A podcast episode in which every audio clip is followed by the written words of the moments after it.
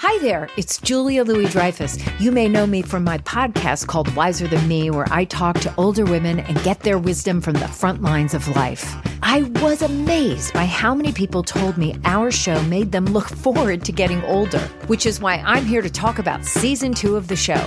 Sally Field, Billie Jean King, Beverly Johnson, Ina Garten, Bonnie Raitt, just to name a few.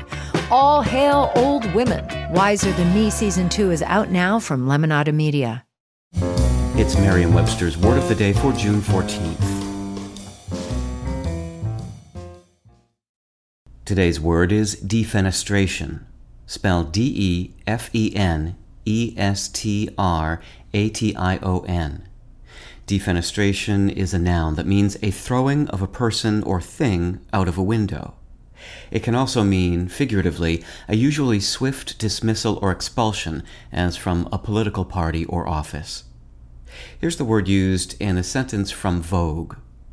It's possible that nobody in Hollywood works harder than Tom Cruise, who, in his latest turn as Ethan Hunt, once again finds himself in a race against time after a mission goes wrong. Expect defenestration, helicopter crashes, and exploding motorbikes. These days, the word defenestration is often used to describe the forceful removal of someone from public office or from some other advantageous position. History's most famous defenestration, however, was one in which the tossing out the window was quite literal. On May 23, 1618, two imperial regents were found guilty of violating certain guarantees of religious freedom. As punishment, they were thrown out the window of Prague Castle.